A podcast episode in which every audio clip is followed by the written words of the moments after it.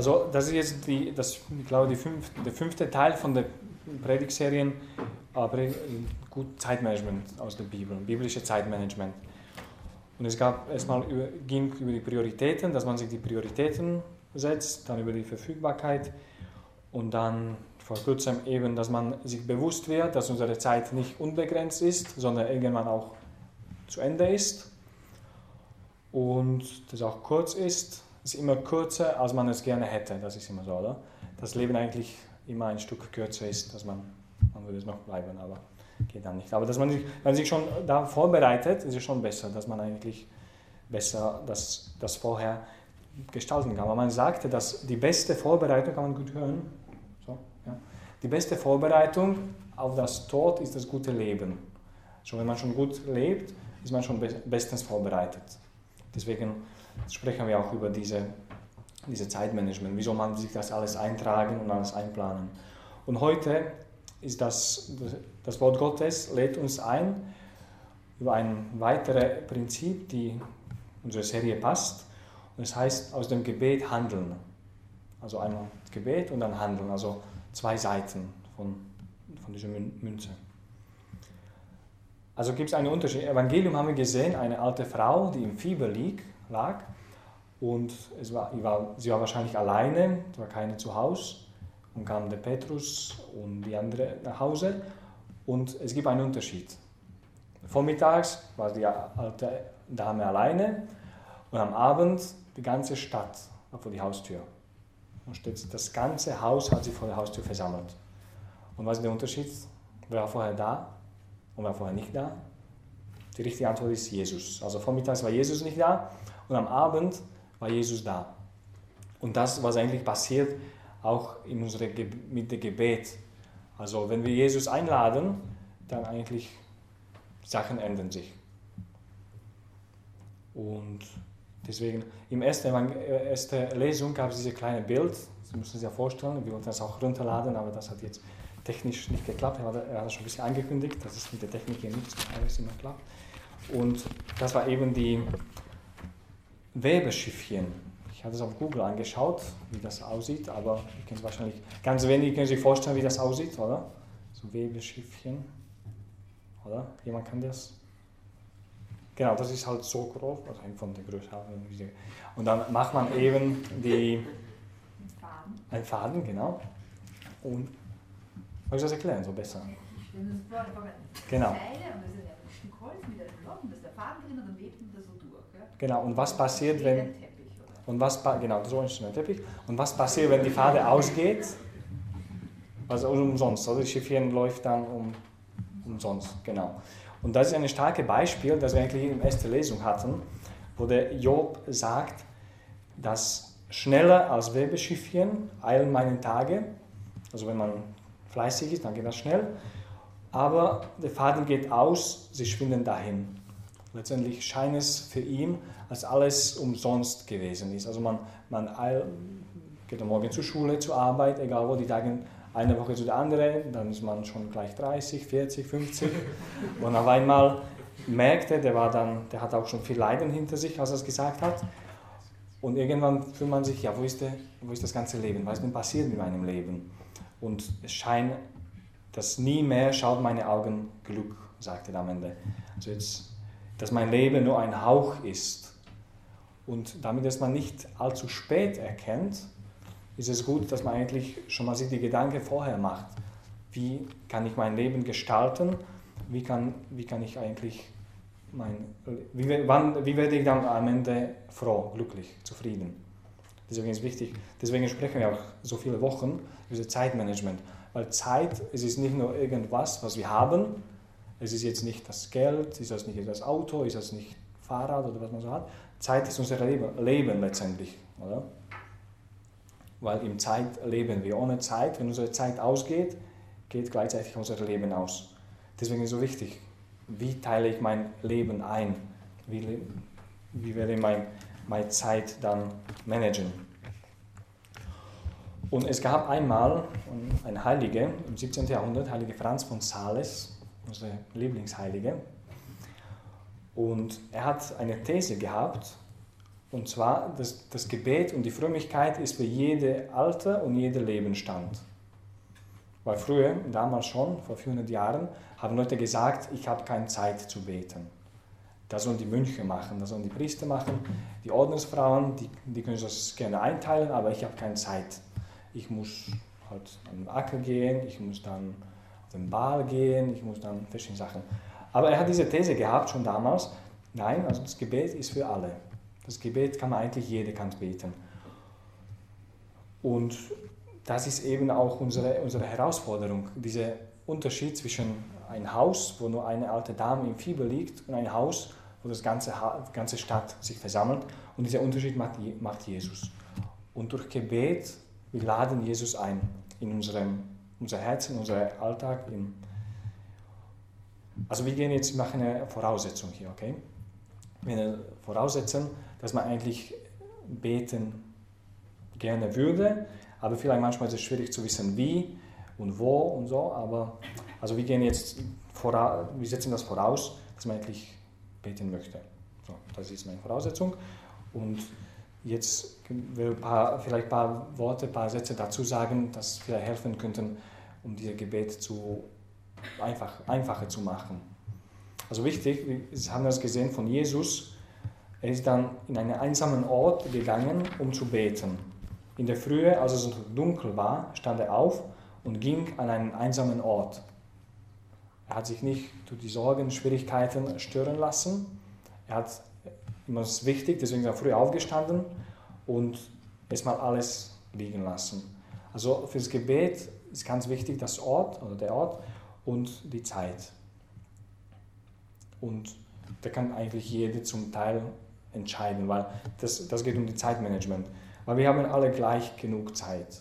Und das ist gerecht von dem lieben Gott gemacht, dass jeder von uns hat genau die gleiche Anzahl der Minuten. Ich habe das vor, am Ende des Jahres, ich habe das gezählt und im Jahr bekommt man 31 Millionen Sekunden ungefähr. Stell dir vor, jeder von uns bekommt geschenkt, wenn er ein ganzes Jahr durchmacht, 31 Millionen Sekunden. Und das, wie, wenn wir es verwalten, wie managen wir das? Die, 31, die Millionen, die wir dann zur Verfügung haben. Und Jesus nimmt sich die ersten Minuten, erste Sekunden seines Tages fürs Gebet. Geht einfach alleine und weil der glaubt, Jesus hat wieder was anderes vorausgesetzt, oder? Man kann nur beten, wenn man glaubt, dass es noch irgendwo einen Gott gibt. Wenn man und dieser Gott relevant für mein Leben ist. Wenn man diese Voraussetzungen nicht hat, dann wird man auch nicht beten, auch nicht Zeit und Ort suchen. Aber wenn man das irgendwie im, im Herzen hat, irgendwie versteht oder wenigstens ahnt und versucht, das nachzugehen, dass es einen Gott gibt, der für mein Leben relevant ist, dann werde ich auch versuchen zu beten. Und dann das nächste Schritt, wenn ich schon mal das habe, Zeit und Ort. Der erste Schritt ist die Verbindung schaffen, in die Gegenwart Gottes sich versetzen. Das ist wie wenn der Handy online geht. Oder? Was, was nutzt schon heutzutage ein Handy, wenn es offline ist? Oder? Da kann man nichts machen.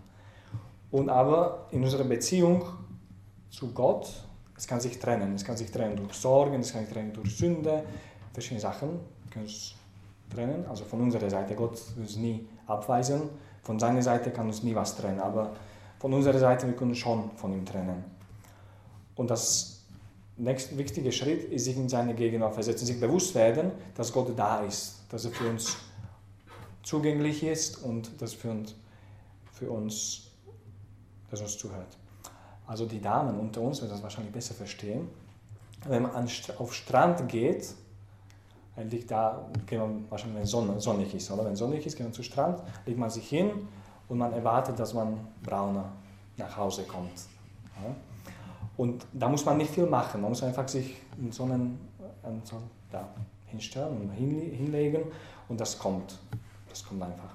Und so ähnlich ist auch im Gebet. Also wir müssen einfach nicht viel machen, wir müssen kommen und der Sonne sollen die Liebe, die Liebe, die Gott in seinem Herzen zu uns hat, sich da einfach öffnen und um braun zu werden, um schön zu werden. Und einige werden dann weniger braun, aber einige dann mehr. Aber wichtig ist, dass wir einfach da kommen und öffnen. öffnen ja. Und das, damit hilft uns bewusst werden, also ich bin jetzt vor Gott und Gott, die ganze Universum, das ganze Universum regiert und das eigentlich das viele wichtige Sachen hat, zu, zu tun hat. Also er hat viel, das ist viel wichtiger als Trump zum Beispiel oder er hat dann viel mehr zu tun als, als Trump ne? oder viele andere Politiker. Und er nimmt sich Zeit und sagt, nein, du bist jetzt für mich Allerwichtigste, die Allerwichtigste. Das Universum kann jetzt laufen, aber du, ich schenke dir meine ganze Aufmerksamkeit. Du bist alles für mich. Wir schaffen das oft nicht so, aber er schafft das. seine ganze Aufmerksamkeit uns schenken. Und dann, wenn wir, das, wenn wir uns bewusst werden, wir sind jetzt in seiner Gegenwart, dann es gibt nur eine Bedingung, um Gott zu gefallen. Eine Kleinigkeit. Nämlich ehrlich zu sein. Wenn ich ehrlich vor Gott mein Herz öffne und sage, egal was ich gemacht habe, egal was ich fühle, was ich denke, was ich, was ich im Herzen habe, einfach ehrlich sein und unser Herz ausschütteln von ihm. Und das kann jeder eigentlich. So Herz öffnen, wenn man dieses Vertrauen hat, dieses Grundvertrauen hat zu Gott, dann kann es eigentlich jeder machen. Also Gebet ist nicht, das Beten ist nicht schwer. Muss man eben diese Verbindung schaffen, Zeit und, Zeit und Ort haben. Dann muss man eben auch seine Gegenwart versetzen und Herz in aller Ehrlichkeit vor Gott öffnen. Und dann kann man alles machen. Da kann man Gott loben, kann man Gott danken, kann man Gott bitten. Einfach, was man im Herzen hat, das kann man sagen, das kann man da lassen. Und wir wissen, dass das Gebet nicht das Allereinfachste ist. Das in der Bibel gab es auch immer Gestalt Jakob oder auch die anderen, die Gott im Gebet ringten. Das war nicht immer alles so ganz einfach ist und ist ziemlich hin und das fließt von alleine, sondern manchmal muss man auch ausharren im Gebet. Und, aber es, es wird, wenn man die Beharrlichkeit hat und es diese Voraussetzung hat, dass Gott für mein Leben relevant ist, dann muss, es wird schon mit der Zeit. Aber es ist wichtig, dass wir darauf ausharren. Das ist wie, wenn man eine, stell mal vor, dass Sie in der Natur sind und ein Gulasch machen, kochen wollen. Okay. Und dann hat man einen Topf und man setzt das neben dem Feuer. Und wie lange braucht es, bis es fertig ist? Sehr lange, es wird nie fertig, also neben dem Feuer ist. Also man eine Gulasch auf dem Feuer setzen. Okay? Und dann es gibt diese, vollzieht sich ein Tausch zwischen dem Feuer und dem Gulasch. Nämlich, also der es gibt die Wärme. Feuer gibt die Wärme ab und der Gulasch verändert sich in sich. Das wird dann genießbarer, sozusagen. Und so etwas Ähnliches geschieht auch im Gebet.